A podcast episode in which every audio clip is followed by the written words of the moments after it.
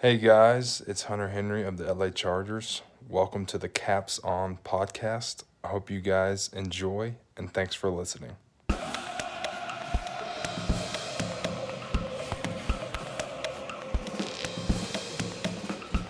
Welcome to the Caps On Podcast, coming to you from the capital with your hosts, Nick Tobias, Tyler Blumenstyk, and Michael Britton.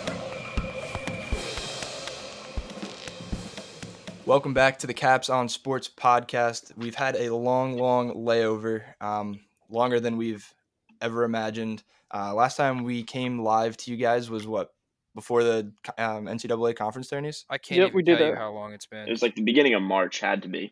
We were rearing It's up for while. baseball season, March Madness, and now that's all uh, distant memory. now I'm sitting on my couch watching reruns on SNY of the Mets. I'm playing a lot of Call of Duty.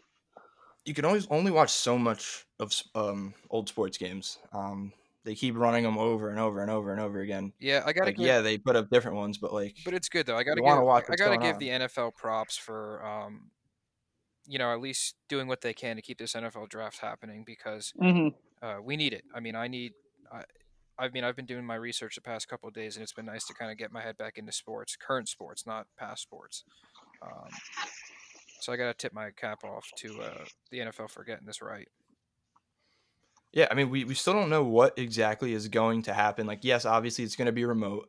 Um, I mean, we're Giants fans, so we hear all the news about how Dave Gettleman isn't so tech savvy. But there was a tweet today that I saw that Dave Gettleman had to go to his son's graduation of some sort, Yeah, like 2014. five years ago, 2014. 2014, and he used Skype, so he's good. He, Yeah. he's, gonna, gonna have it under control.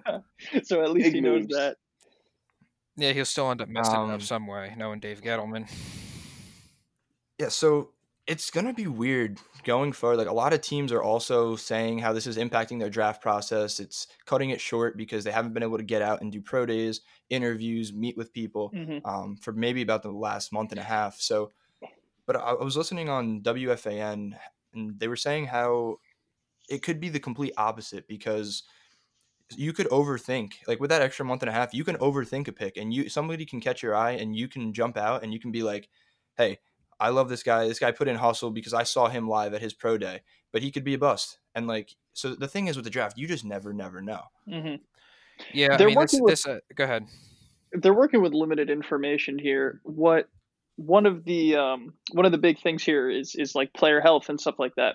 If a guy missed an entire season or missed part of a season, and you can't get him in to see your doctors, Tua. You're not to, yeah, like Tua.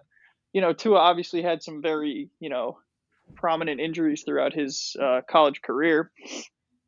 And the rumor now is that he's sliding all, he's sliding draft, sliding down draft boards, uh, off some draft boards. It's just because you can't get him in to see your doctor. So you're going off what he says, what somebody else says, and you have no information of your own.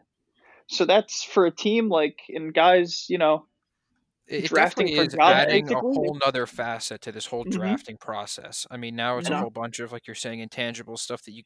I mean, you're not even gonna be able to meet with half these guys. mhm. Um, I mean, we've heard the reports that the Bengals are calling um, Burrow once a week just to get him on the phone. I mean, it, it's ridiculous. You know, you, He wants to be a winner, man.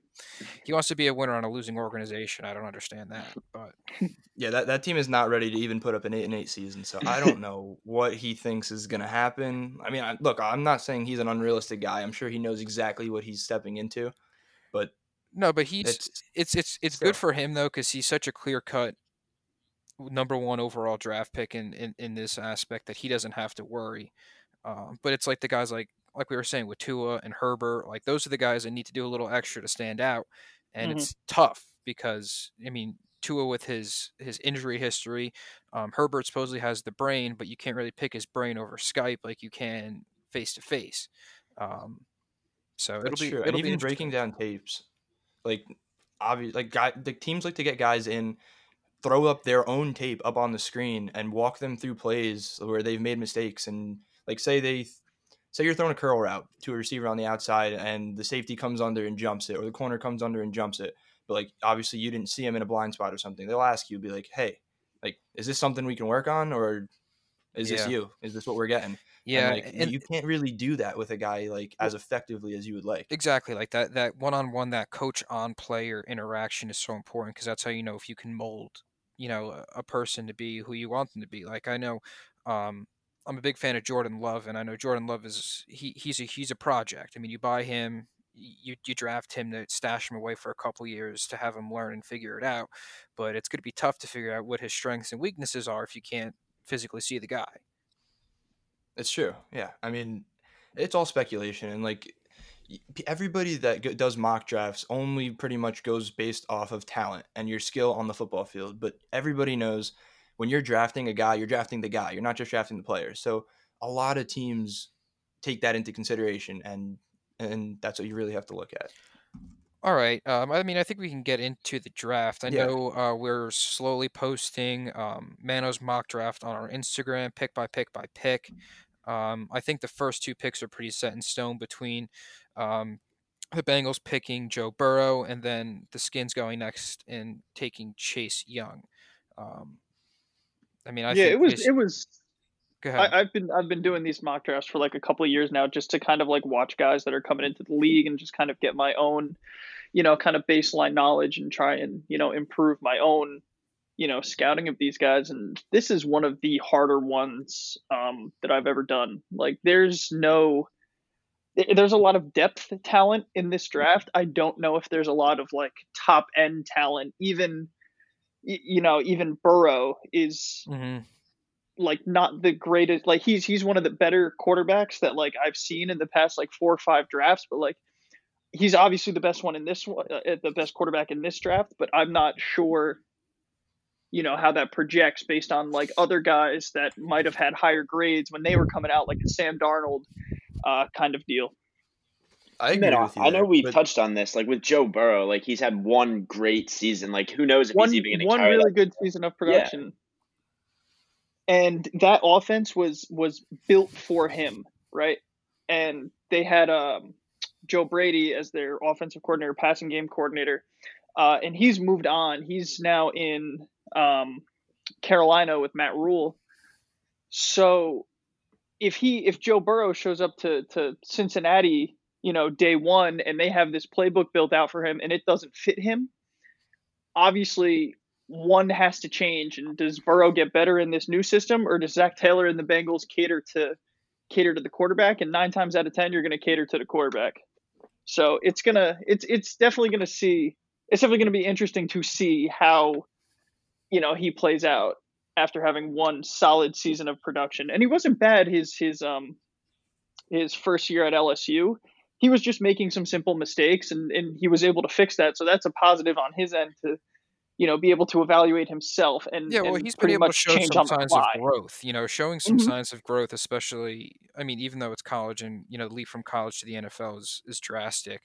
Um, right, but he was still playing in the change. SEC. Exactly. So at least he was doing it in the most d- d- difficult um, conference in college. Absolutely. Um, but the the real question, I think, is it's that. It, I mean, obviously the draft starts with Detroit at three.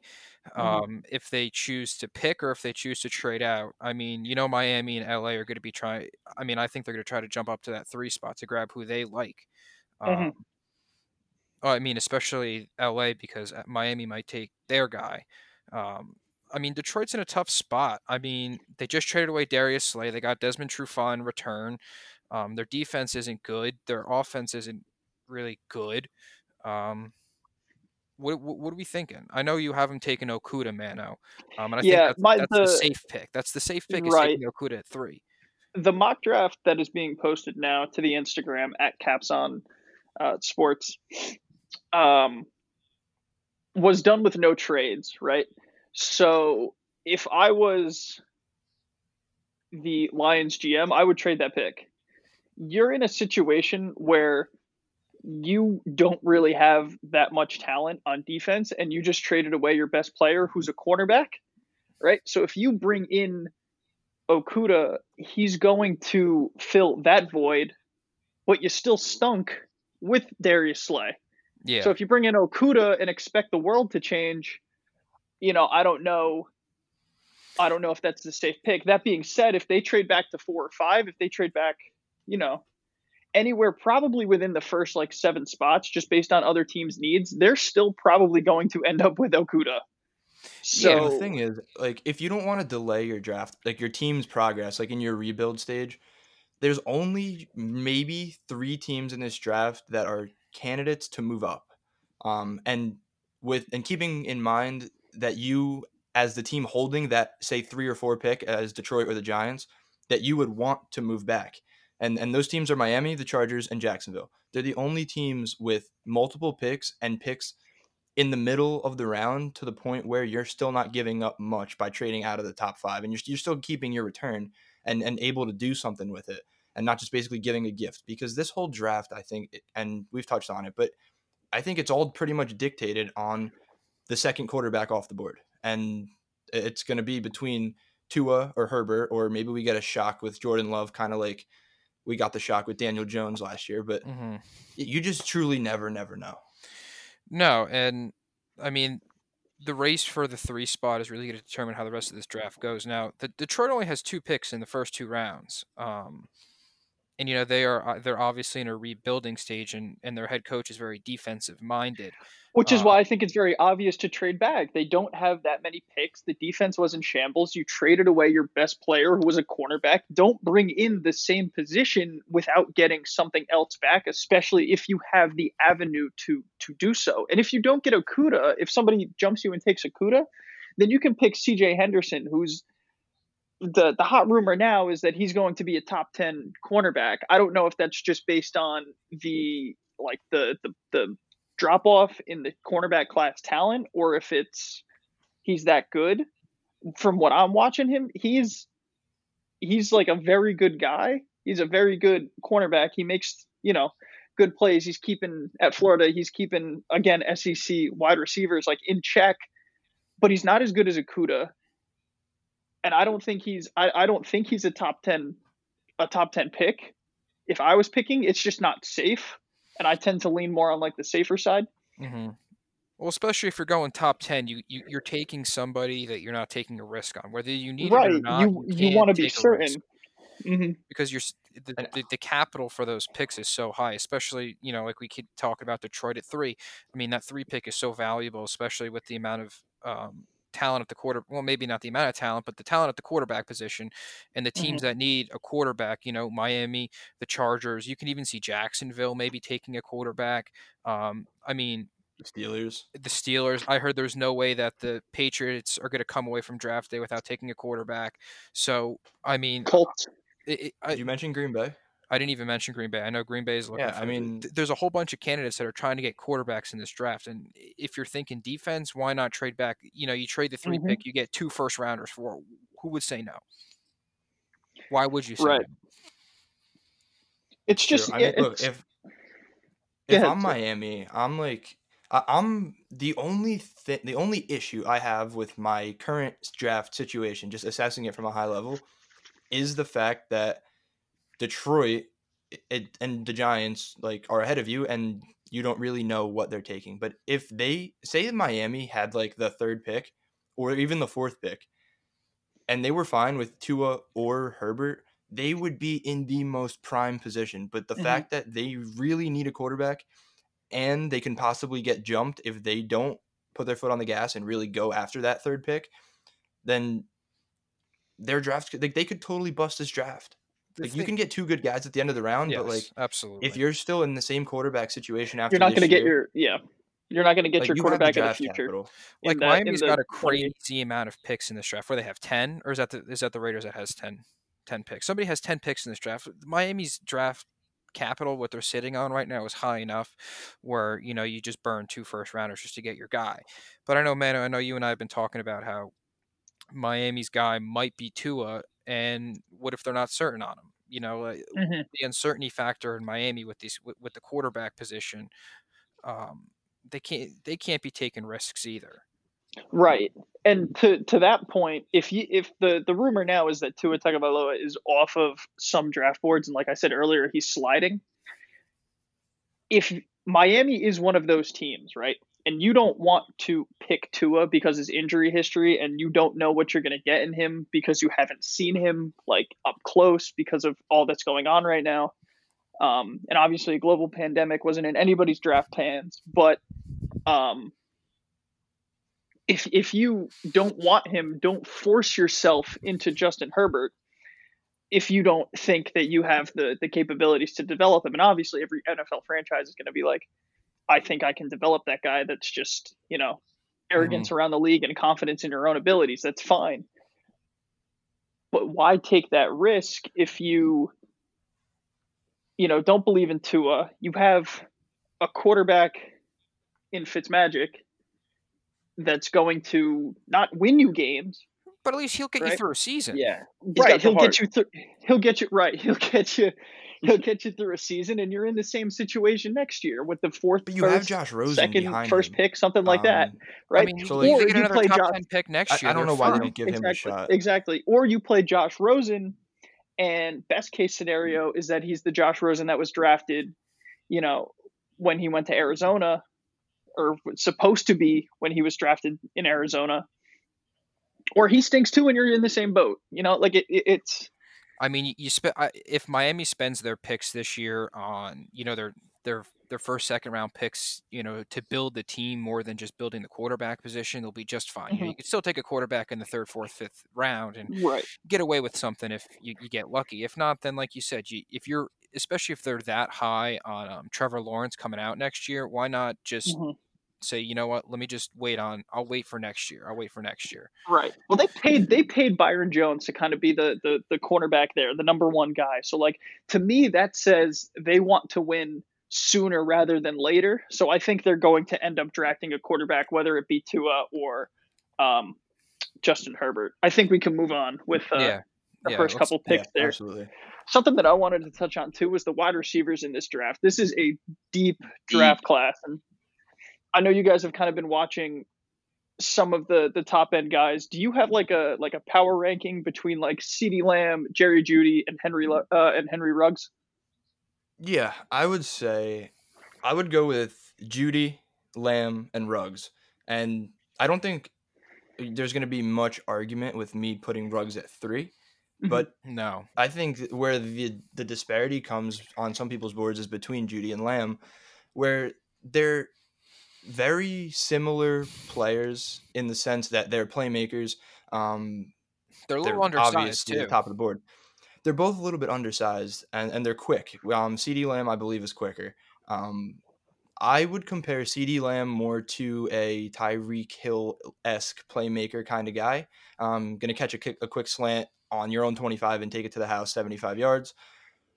Whereas Jeudy is more of a complete receiver. Um, I don't want to go as far as comparing him to like Julio or those guys, but like I think Jeudy has a much higher ceiling for a career as CeeDee Lamb is more explosive, one play potential, Tyreek mm-hmm. Hill kind of guy. So yeah, I mean, I'm also big on Justin Jefferson, and he's even, he doesn't even crack my top three, but I'm just holding off and praying that the Eagles don't well, take him because I really why, like him a lot.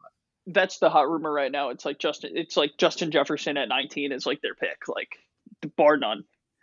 Um, the thing is, like, I could see Denzel Mims being the best receiver out of here, or Brandon Aiyuk. Like, these guys are big, big physical. There is a lot quick. of depth in this wide receiver class. Like, they're like, if you don't, if you're a team, right, and you don't love, and you miss out on Ruggs or um or Jerry Jeudy or CeeDee Lamb or Mims or Jefferson or however it shakes out I mean, Tee Higgins out of Clemson is a beast. I mean, that guy's a monster mm-hmm. too. I mean, he's more of the prototypical number one wide receiver, big guy on the end. You could toss the ball up in the air to him. You know he's going to fight for it and come down with it most of the time.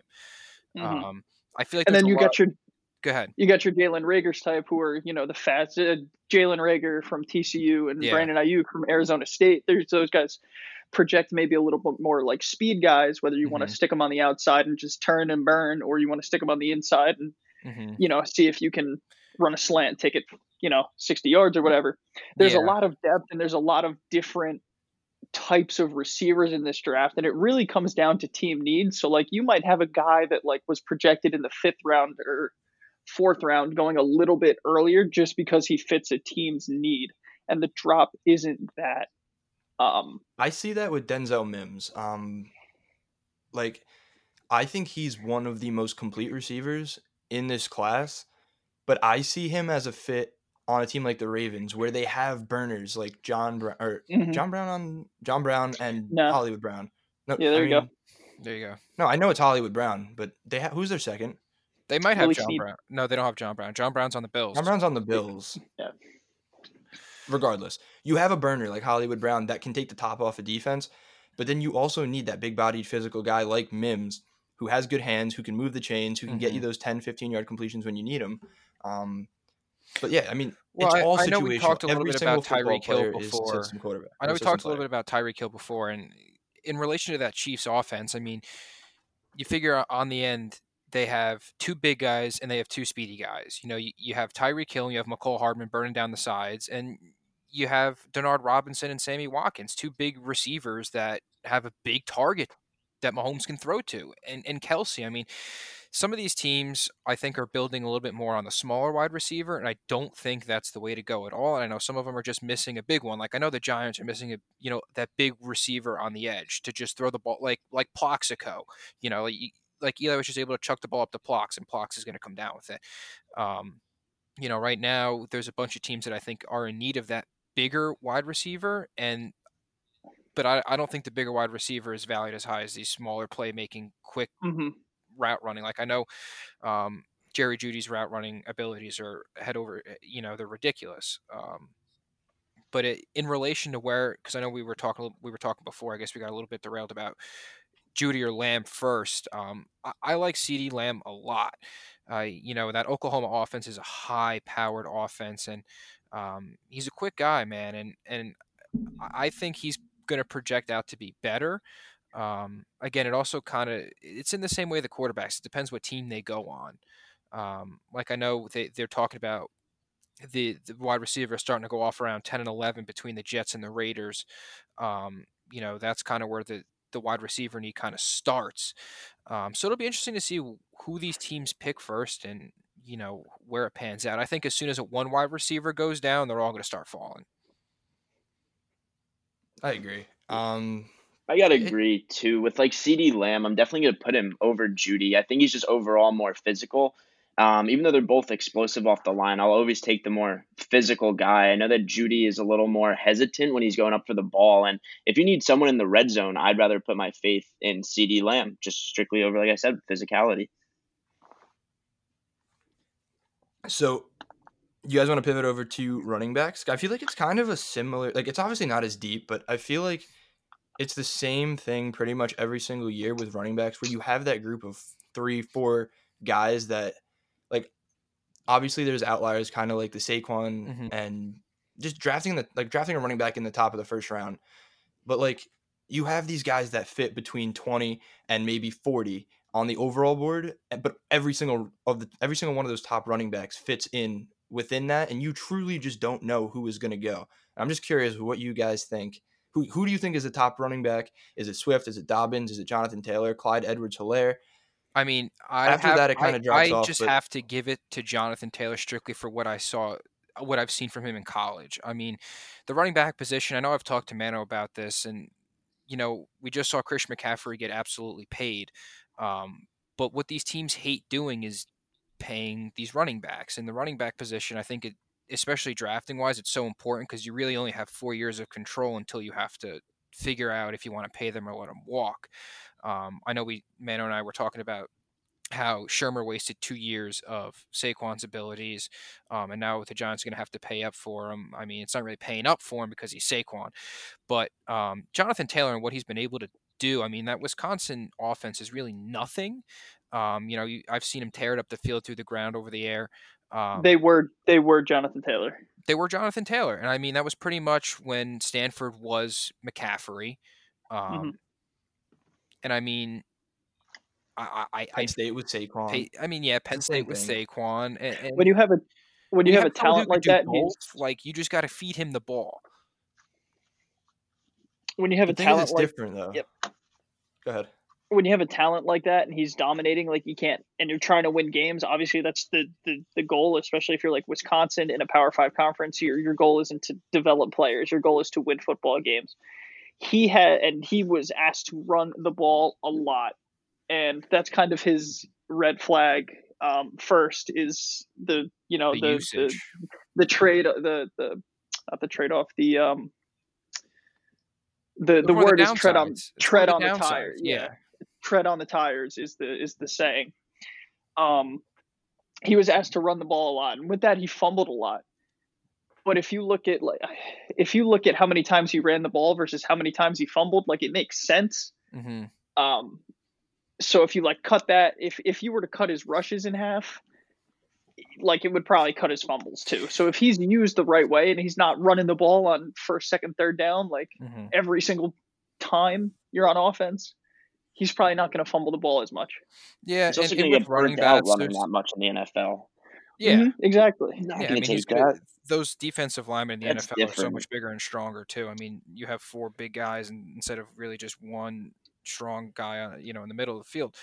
But the the, the only person that I I mean I can't really look over at DeAndre Swift at Georgia because Georgia's been pumping out running backs the past three four years with Gurley, with Sony Michel. Um, Nick el- Chubb. Yes, with Nick Chubb. I mean, that's three straight running backs, and I and I know Swift was in the mix too um, last year at Georgia when you know one of their running backs went down. Swift would come in and fill in like unreal, and I know he stayed another year strictly so he could you know be a top running back in, in the draft this year. And I mean, he's explosive. The, the thing with with Georgia is I don't I do not like Jake Fromm. I don't think Jake Fromm is that talented. I don't think he's going to really make an NFL roster. He's going to be a backup. He's smart well. though. He's career Huh? backup. Yeah, well, He's yeah, smart, you know, though, career career backup. backup. career backup, and you know maybe that's that's probably the best job in the world to have because you don't get bumped and you still get paid for it. Um, Alex Moran. yeah, I mean, I- I can't look over DeAndre Swift, um, and even Zach Moss at Utah. You know, he's he's a he puts his head down and he steamrolls down the middle of the field. I was watching a little bit of his tape. Um, he's got good vision between the tackles, and he also knows how to bounce it out too. So um, I think Zach Moss would be a, a solid pick too. Nick, you hit my number one in DeAndre Swift, and you hit my sleeper in Zach Moss. So I got nothing else to say there. Uh, sorry, kid, didn't mean to do that to you. No, it's okay. It's okay. It's just the nature of this running back class where there's uh, every. I I think every running back has a, a a trait that is like excelling above everybody else, Mhm. but they lack in some other areas. There's no complete guy like a McCaffrey, like an Elliott, like a Barkley. Um, That's the thing with Clyde Edwards Helaire that just drives me nuts is the fact that he when like when you're looking at a running back, like you want like obviously you assume they can pound the ball, but you also need a guy with hands that can come out of the backfield and add another dimension to your offense. And Clyde Edwards Helaire has that down. He is probably one of the best pass catching running backs. uh, I mean, with Jonathan Taylor out of this out of this class. But he but running the ball is like, yeah, he's he's good.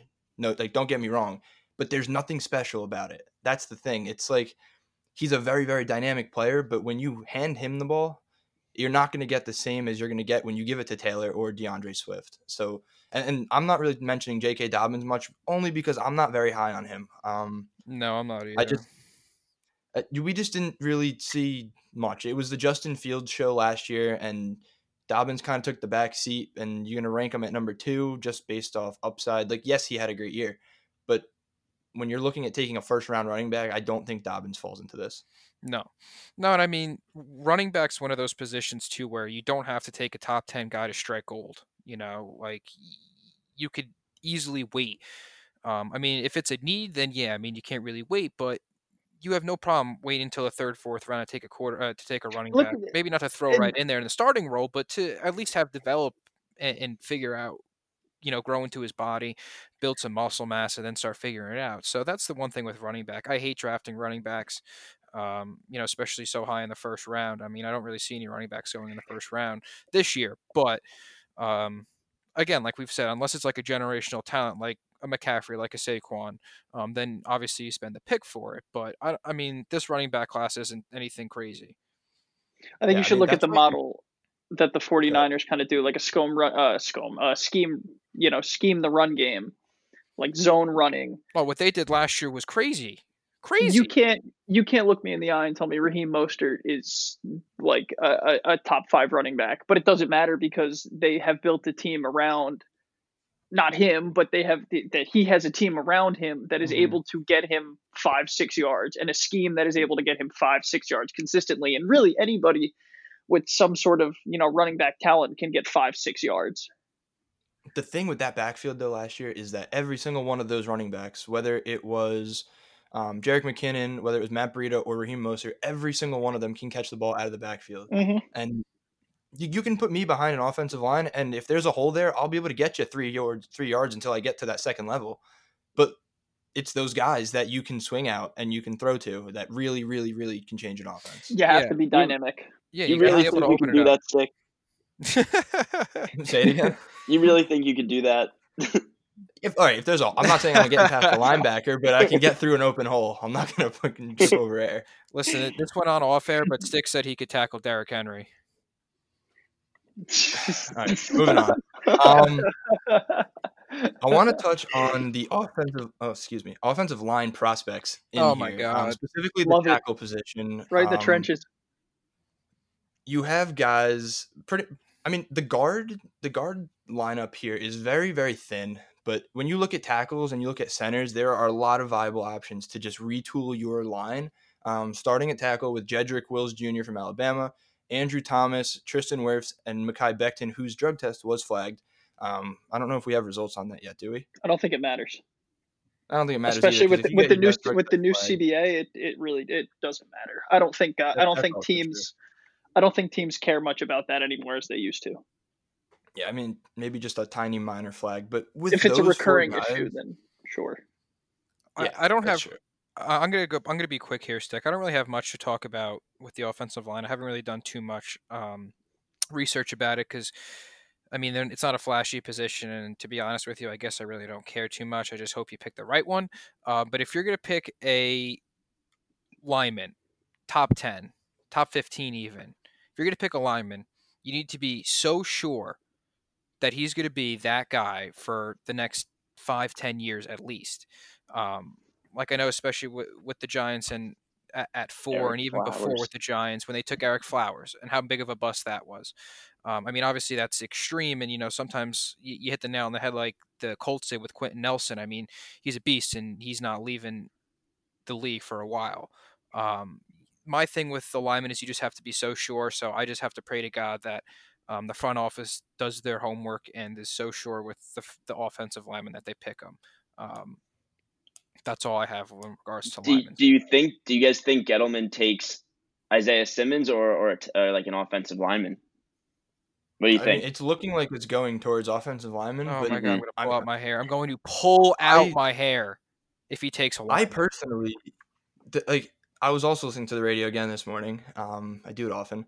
Um, and on WFAN, they're they're talking about how when you ta- when you go kind of like what you were saying, Nick, when you go and you reach for an offensive lineman in early in the first round, you need to be sure that it's like Quenton Nelson, like something like that, like a guy that is just an absolutely huge freak of nature.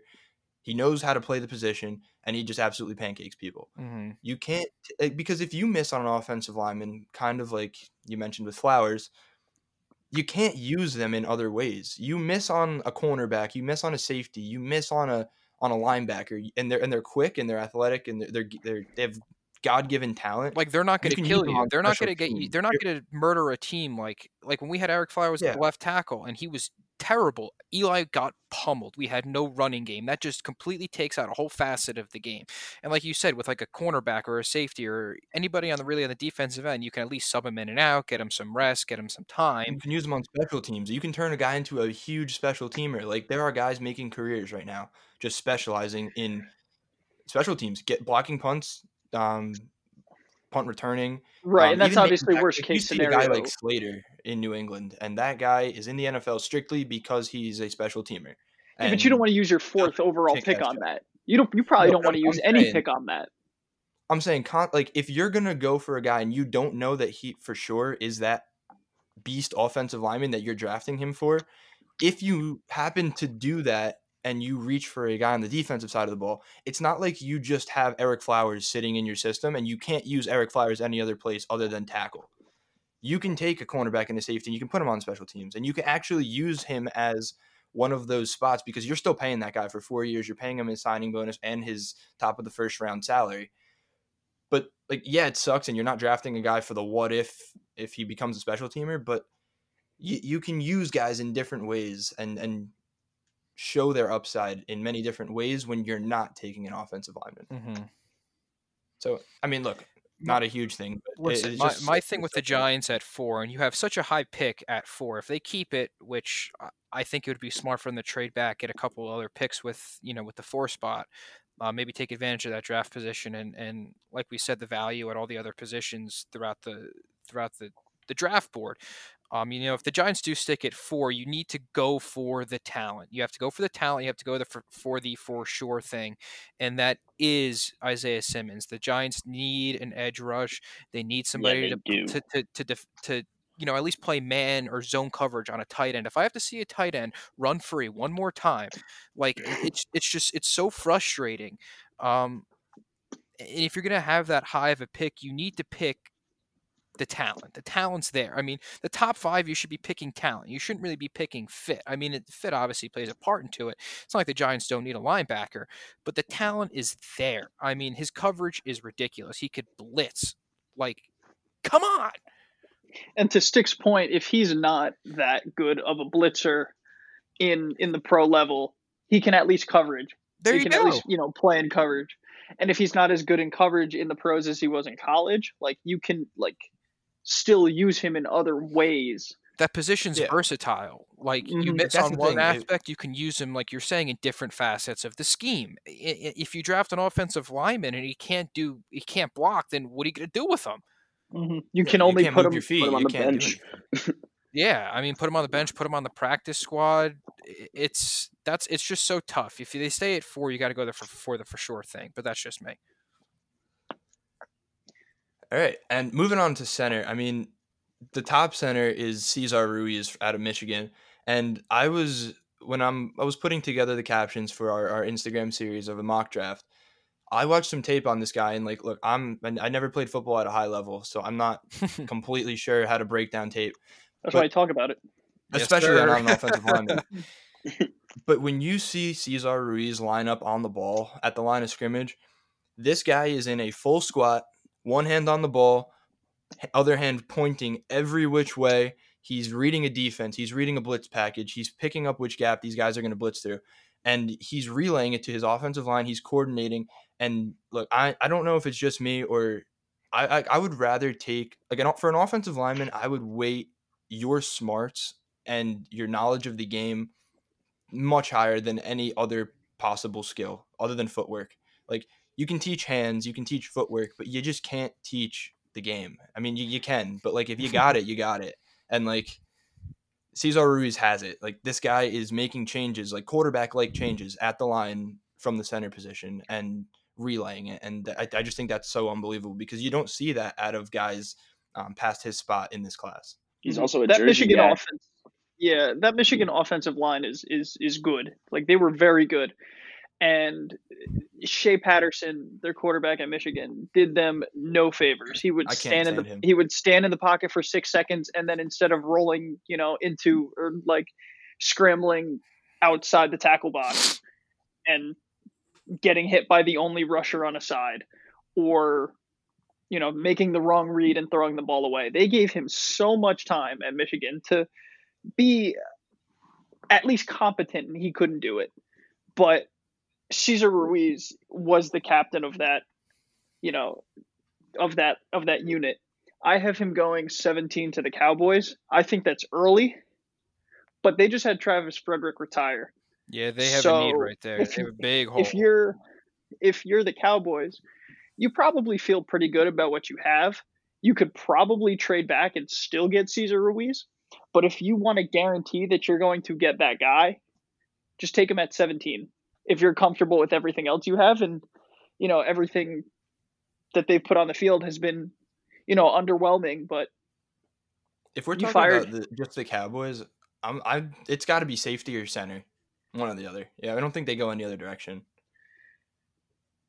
Right, I agree. And if if you trade back from 17, you're going to pick up additional assets, and you can probably pick both in late first and the second round. Yeah, completely agreed. But like after that, you have Cushenberry from LSU, you have Tyler Biadasz from from Wisconsin, but but and Matt Hennessy from Temple, um, Ismael from San Diego State. But past that, like just a bunch of big offensive linemen. I mean, th- there's really like you just gotta hit. That's it. Like, you really do, and and it- like you gotta hit. You There's see that you can you can get value, especially at the offensive line position, not just from these big schools, but from the small schools. I mean, you see the Giants pounce on Will Hernandez, and I couldn't even tell you what school he went to: Louisiana Tech, Texas. He went to UTEP. UTEP. There you go. Wait, like the thing with that is there's a bunch of big guys um, out there blocking, and I'm not saying it's not a tough position to play because. I mean, I know I couldn't hit 300 pound defensive linemen repeatedly for three hours, you know, whatever. But when you take an offensive lineman in the first round, he needs to be such a sure thing, a freak of nature, not like not a freak of nature, but just he's got to be good. I mean, he's got to be good, and you got to be sure. And I like how you were talking about with Ruiz and you know pointing out defensive coverages and and stuff like that. Because especially at the center position, you need. I mean, the center is like the quarterback of the offensive line. I mean, you need someone who knows what's going to be going on, someone who's calling stuff out every play, someone who's got the confidence. Um, so especially with that center position, you really got to be sure. And he's dense. because- He's like 319 pounds. Woof! He is.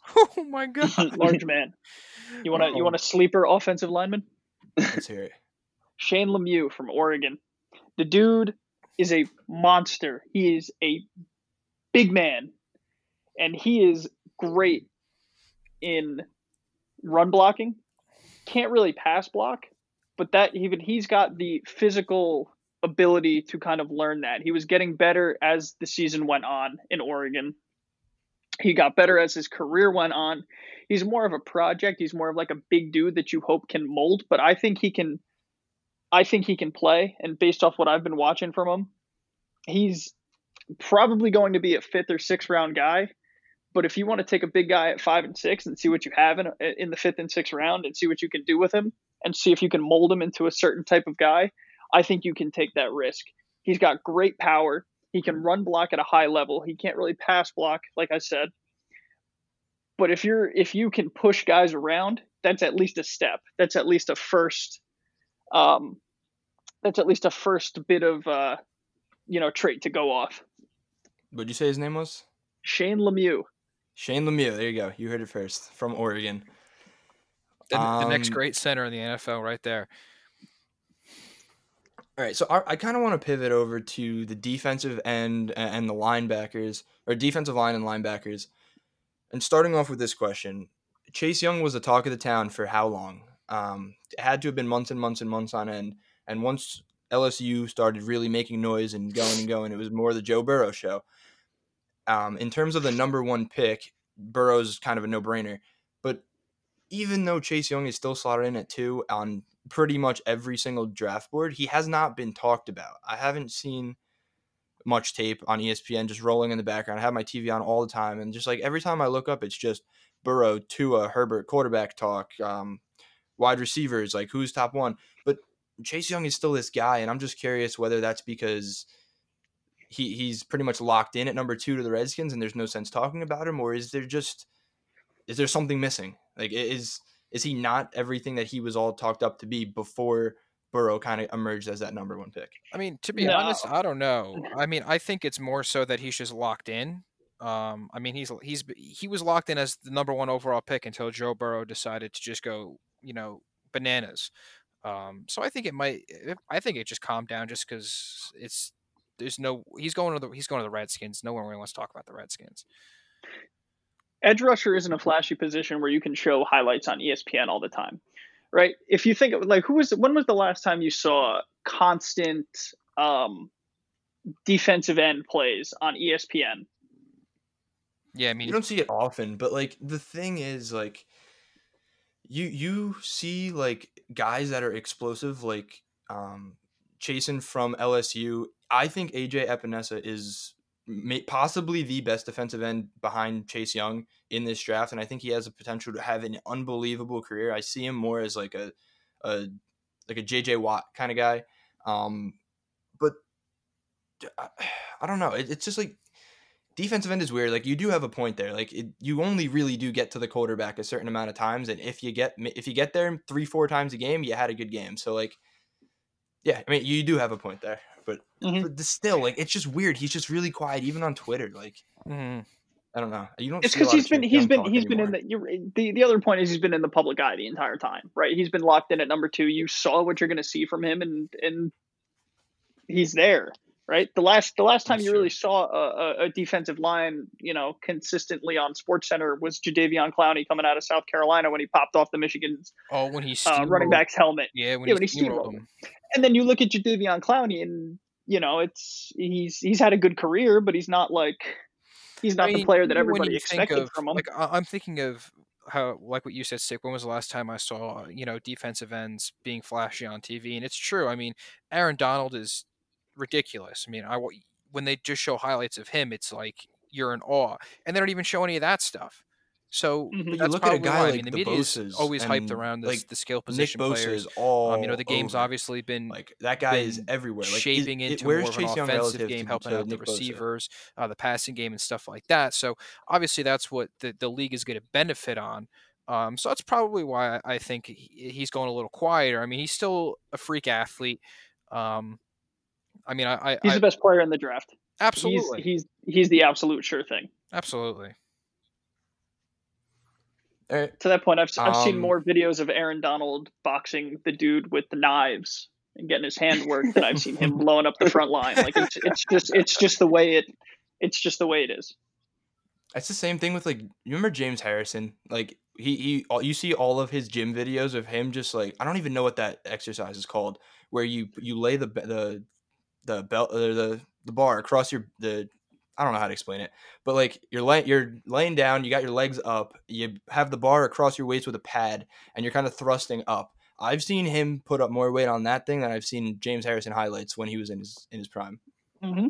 And James. Harrison's a great a, a, a great uh, Defensive defensive, player. He's a great linebacker. He's a great linebacker, but you just like it just doesn't matter because you're Yeah. not because to that point you're not in every single play. Like if you like you said, if you get to the quarterback three times a game, like that's great. If you get to the quarterback, you know, once and you take them down, like even that's pretty good. Extrapolated over like a 16 game season, that's 16 ta- That's like 16 sacks, like that's good. Plus, however many times you get there, it's just not flashy until you're Mhm. highlighting it. It's Yeah, needed, I- but it's not get hot. Yeah, I mean that that's a Mhm. much needed aspect of the game. Um, you know, with the edge rushing, but like you said, it's not flashy. That's not going to get you views. That's not going to get you, you know, sell you jerseys, sell out the stadium. Um, what's going to sell you at the stadium is the person throwing the ball or catching the ball. Um, Mhm. It's just not flashy. I mean, defense isn't flashy. Uh, well, I guess. I mean, defensive players are flashy. They tend to try to be flashy. But like I, I've been watching ESPN all day, and they've been airing Peyton's places, and uh, he was talking with Ray Lewis before, and they were showing Ray Lewis highlights, and whole like I don't remember seeing half those highlights that Ray Lewis was just demolishing people and eating them up and smacking these guys into the ground, and I don't remember seeing any of those highlights, you know, when he was playing because that wasn't the important part of the game. I mean, the important part was, you know, the touchdowns. I completely agreed.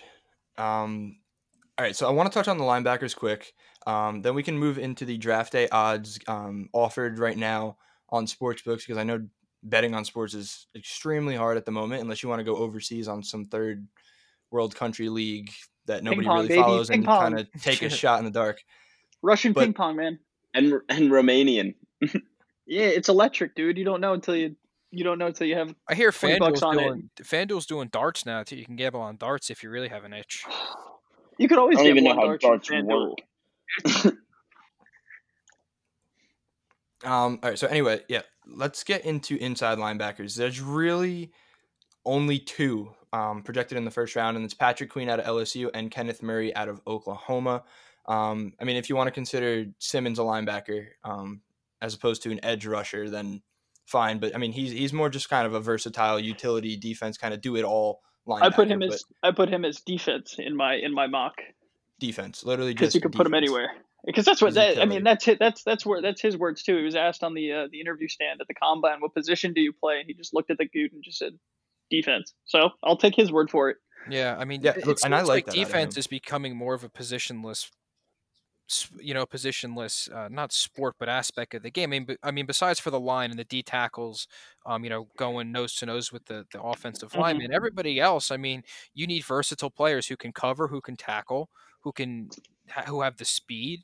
You need intelligence. I mean, I feel like it's Mhm. becoming more of a positionless aspect of the game. Right, because to the, to that point, if you have a if you have a if you have player A and player A is phenomenal at getting to the pass rush up the line, uh, like from the linebacker spot, off the edge or through you know one of the gaps. Great. If you're a quarterback, you're looking over your offensive line. You point at that dude, and you're like, "Oh crap, he's going to come at me." Block that guy.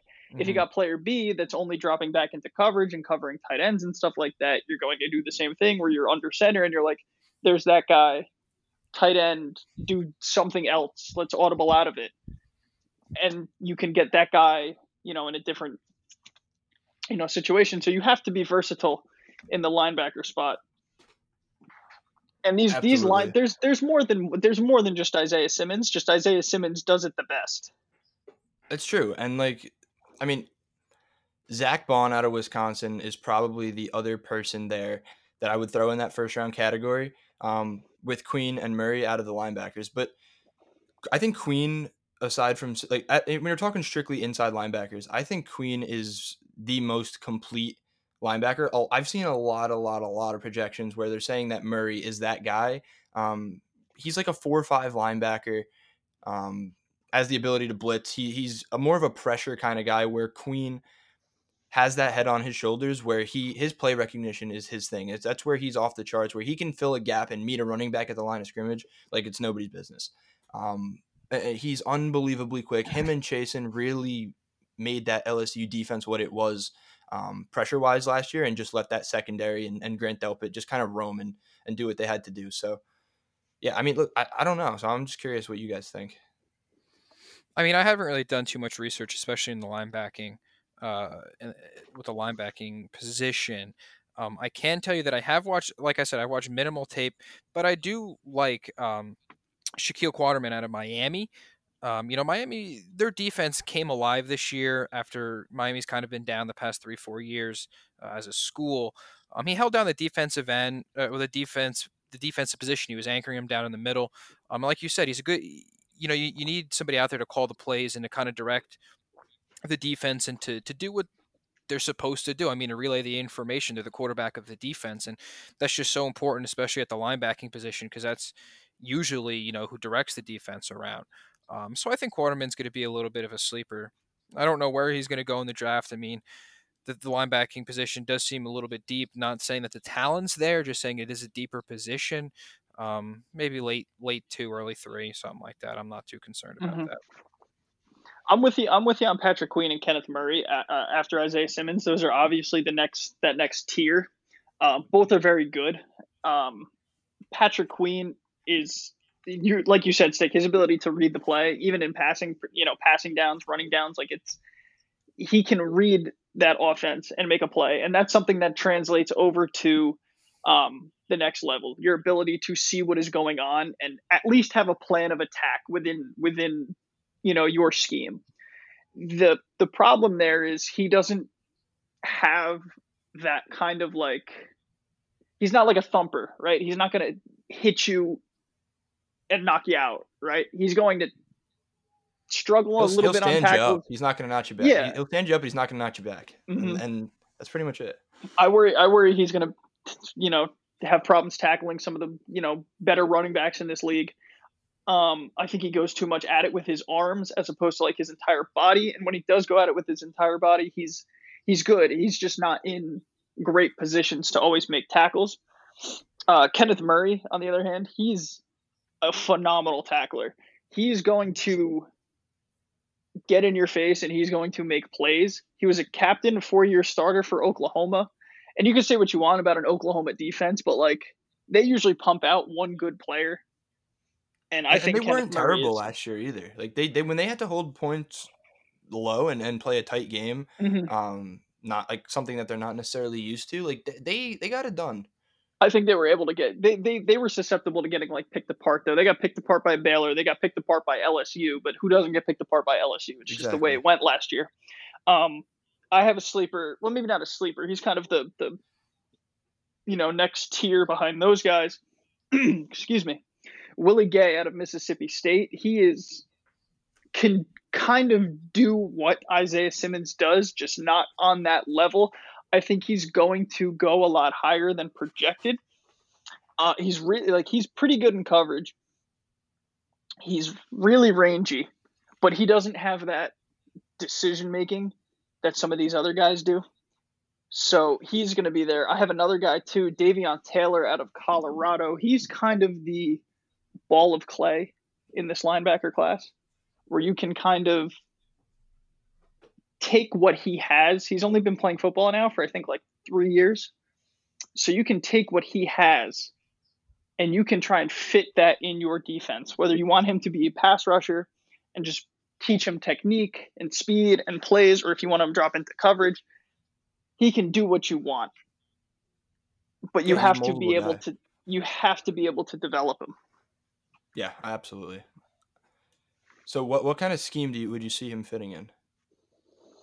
I think it's I think it's always easier to rush than it is to you know drop back into coverage and make mm. it you know and play like and play your zone or play you know a man especially if that dude is you know a tight end like I know he's not in the league anymore Rob Gronkowski who's going to like physically dominate you or even a guy like Evan Engram who is going to like Run a solid route. the outside. Right.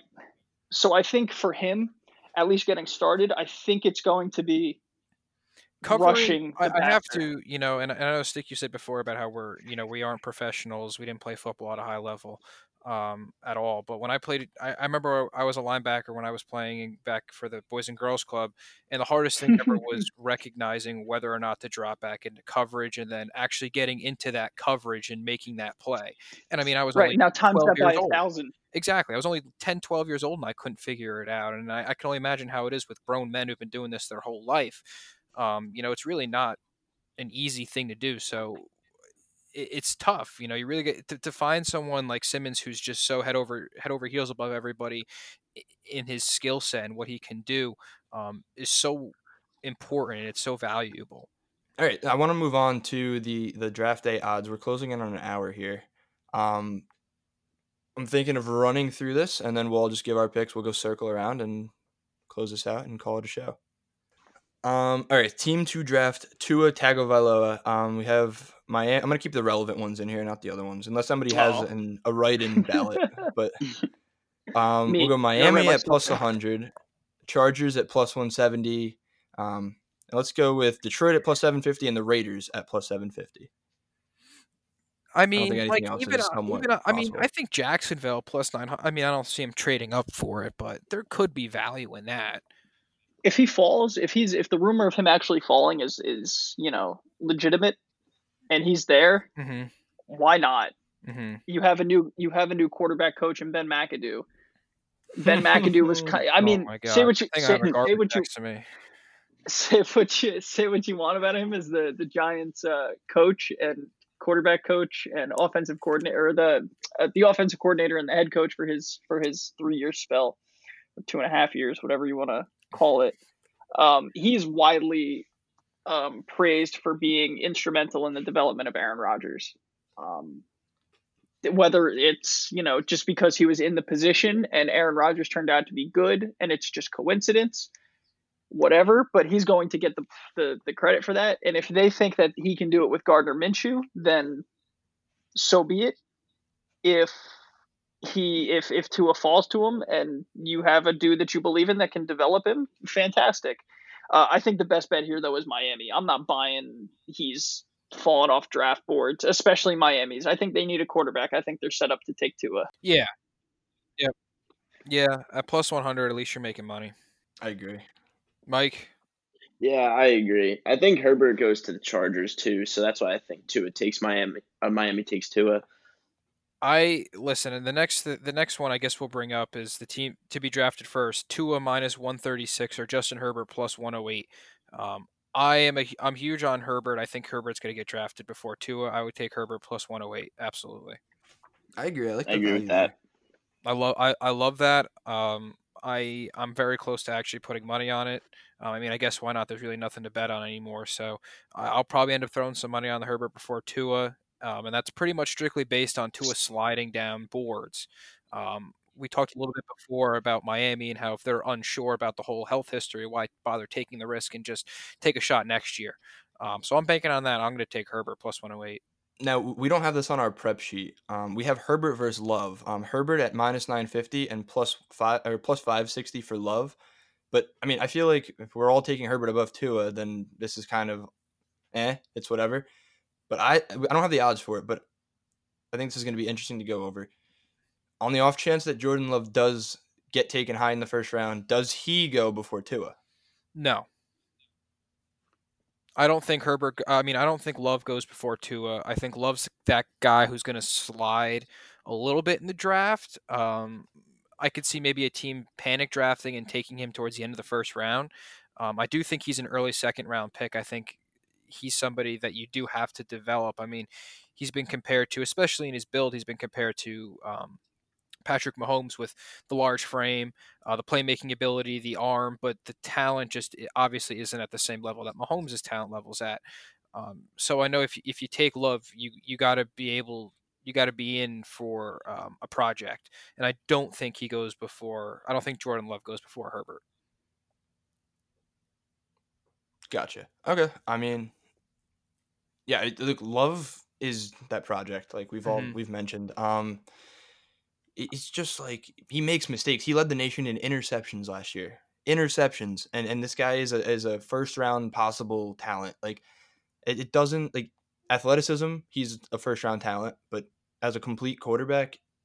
I, so I think you pin him in the second round, and that's where you got to take that chance, just like you said. So I mean, for what it's worth, like ESPN does the draft grades, um, or not the draft grades, the the grades for every you know draft player, um, and they have Jordan Love his grades a ninety and Herbert's an eighty nine. If that's worth anything,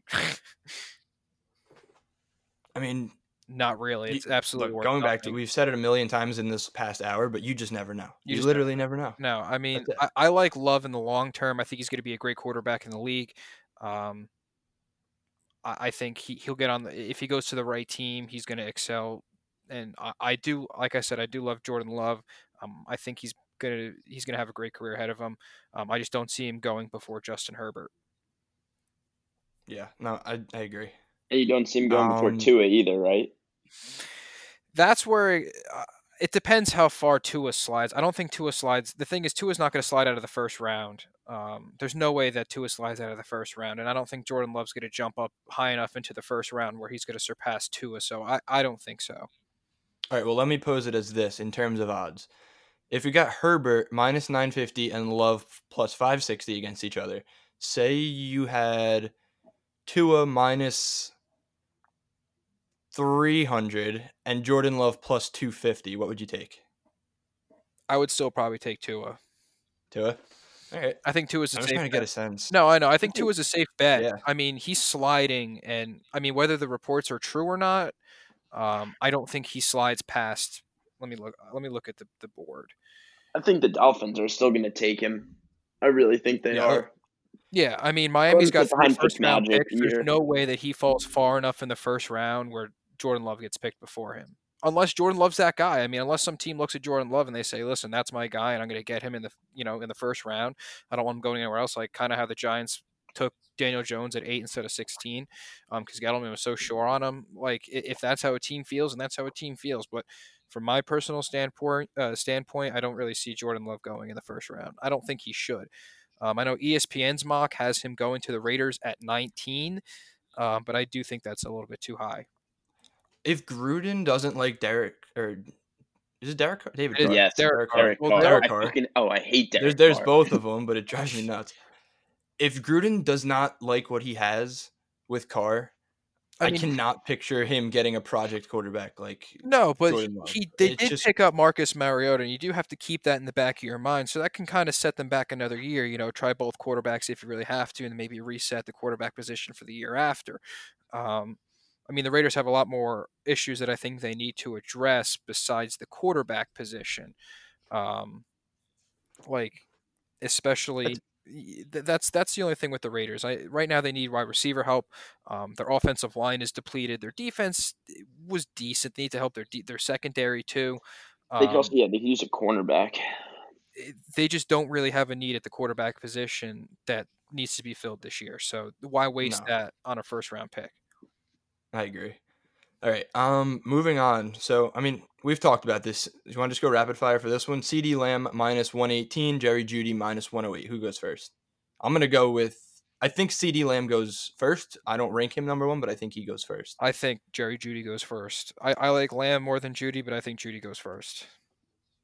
Lamb. He's going first. Mano? What's up, Mano? Fall asleep. Silent Mano. Yeah, I don't know. um, all right, clean sweep with Jerry Jeudy before CeeDee Lamb. All right, let's rock. Who's next? All right. Um.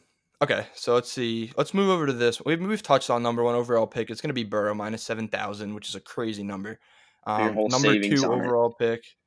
Um. Oh, Mano's coming back. Look at this. Um. For number two overall pick, you got Chase Young minus twelve hundred.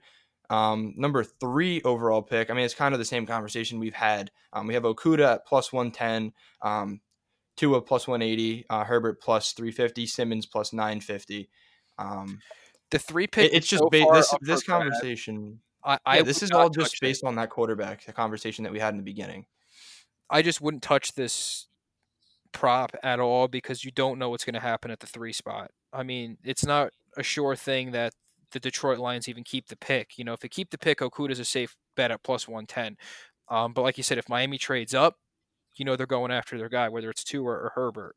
Um, but I think, I mean, I know the list goes on with Simmons, Chase Young, if he's still available, um, Derek Wills, Jedrick Will, or Derek Brown, Jedrick Wills, and I don't think an offensive lineman's going to go three overall.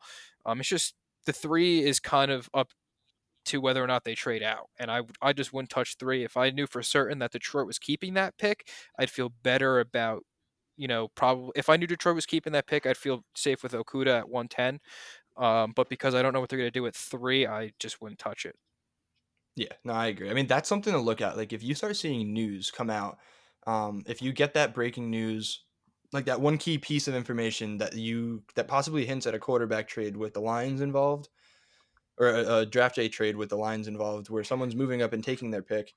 Then you look at Tua at plus 280 and you look at Herbert at plus 350, and then those are very attractive numbers to take mm-hmm. for this prop. So I don't know. It's just something that you got to give time for. Um, because what's the prop value at? Uh, Okudah plus 110, Tua plus 280, Herbert plus 350 for the number three overall pick. So, yeah, I mean, it's pretty much based off that second quarterback off the board conversation. Mm-hmm. Um, we still don't have Mano here. This is the problem with re- recording remotely. Um, I don't know what's going on, but I think we should wrap up. Um, well, just well before we wrap up, we, we, we could talk about the value of the. I do like talking about the, the Giants, so I do I wouldn't mind talking about the Giants' first pick, um, the value that they at least have. So right now, the live odds that I have um, on FanDuel Jedrick, Jedrick Wills Jr. going at plus 110, Isaiah Simmons 270, Tristan Wirfs 300, um, Andrew Thomas 950, and Mekhi Becton plus 1100. Um, I listen. I'm hammering. I've already put my bet in on Isaiah Simmons two weeks ago.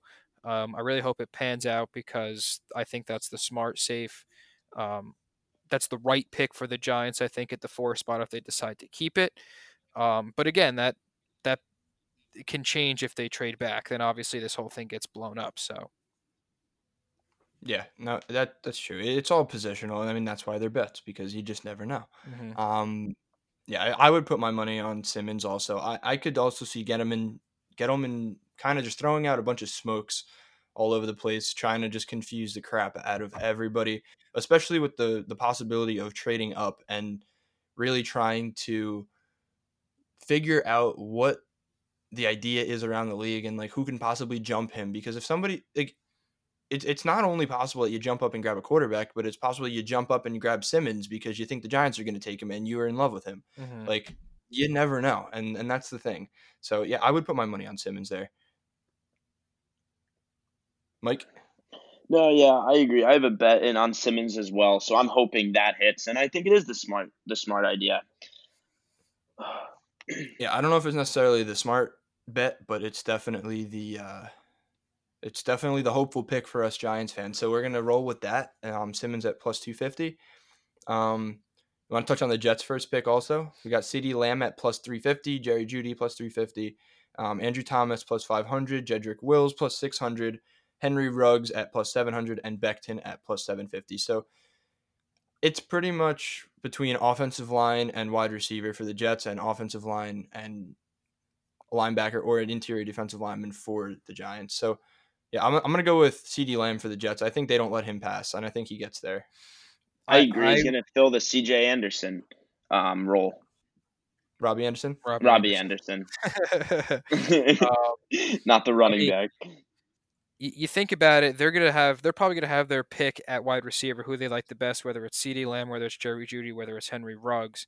Um, Cleveland's ahead of them, Jacksonville's ahead of them, Arizona's ahead of them, and Carolina's ahead of them.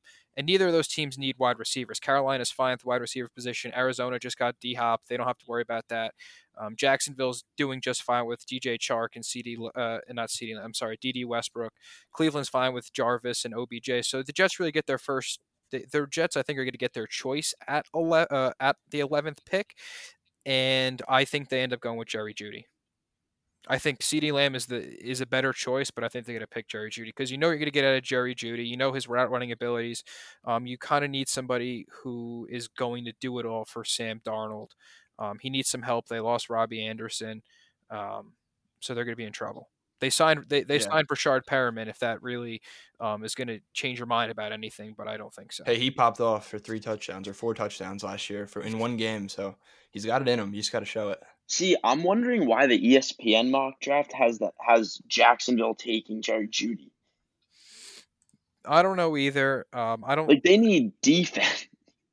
Jacksonville needs. Do. I, I don't really know where Jacksonville stands. Um, they're definitely in a rebuilding stage. I know the the reports have just come out that they're trying to shop Leonard Fournette, um, but they definitely need their help on the defensive end, especially after giving away Jay, uh, Jalen Ramsey. Um, you know, they definitely need help in the secondary spot. You know, maybe they're, they're, a possible contender, maybe to trade up and try to get Okudah, or if Okudah slides to them at nine, that would probably be very good for them. Um, I could even see him picking up an offensive lineman at nine, but I don't know why they haven't taken Jerry Jeudy. Yeah, it's a little weird. Yeah, anything they can use like a running back or a tight end. They don't need a wide receiver. No, I think it's a big reach if they go for um, if they go for a wide receiver at nine for something they don't really need. I mean, DJ Chark last year played phenomenal. I mean, he pretty much he saved two two out of my three uh, fantasy leagues. I know that for sure. Um, and he's obviously has he already he obviously already has that rapport with Gardner Minshew. Um, Jacksonville's kind of set on Gardner Minshew too, which I don't know if that's going to be a good or bad idea, but I guess that's a debate for another day.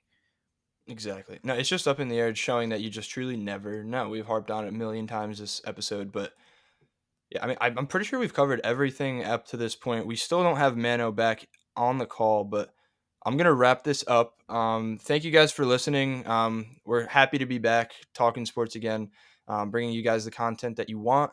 Um, stay tuned for our NL um, National League MLB preview. Um, should be coming at you momentarily within a week or two. Our American League preview is still out there. Um, you can find that on Spotify, Apple Podcasts, on YouTube. Um, follow us on Twitter at Caps on Sports and on Instagram at Caps on dot Sports. Um, anybody else have any closing remarks? Not really. I mean, all yeah, I was no. gonna say is I, I know this sport this this time is tough without sports, so just bear with us. We're doing what we can. Uh, if you guys have any ideas, let us know. Um, we're gonna be trying to be spitting out a little more a little more content now because everyone's just kind of sitting around the house. Nobody really wants to work from home. Um, so we're gonna try to keep it interesting for you guys. Mike, nothing. Yeah, nothing. Nothing really from me. All right. So I guess Mano doesn't have anything either. So as always, we'll keep the cap on for you and stay safe, stay healthy, um, wash your hands, use hand sanitizer, social distance, do anything you have to do so we can squash this, get sports back, and we can get back up and Yeah, running at our full capacity like we man. want. So I want to play Yeah, golf. playing so golf. Today would have been a perfect day for some golf. Let's just drive up to Hey. like Vermont. Sure. yeah, we might as well. All right. So, anyways, thank you guys for listening, and we'll see you guys on the next episode. Peace. Go Giants.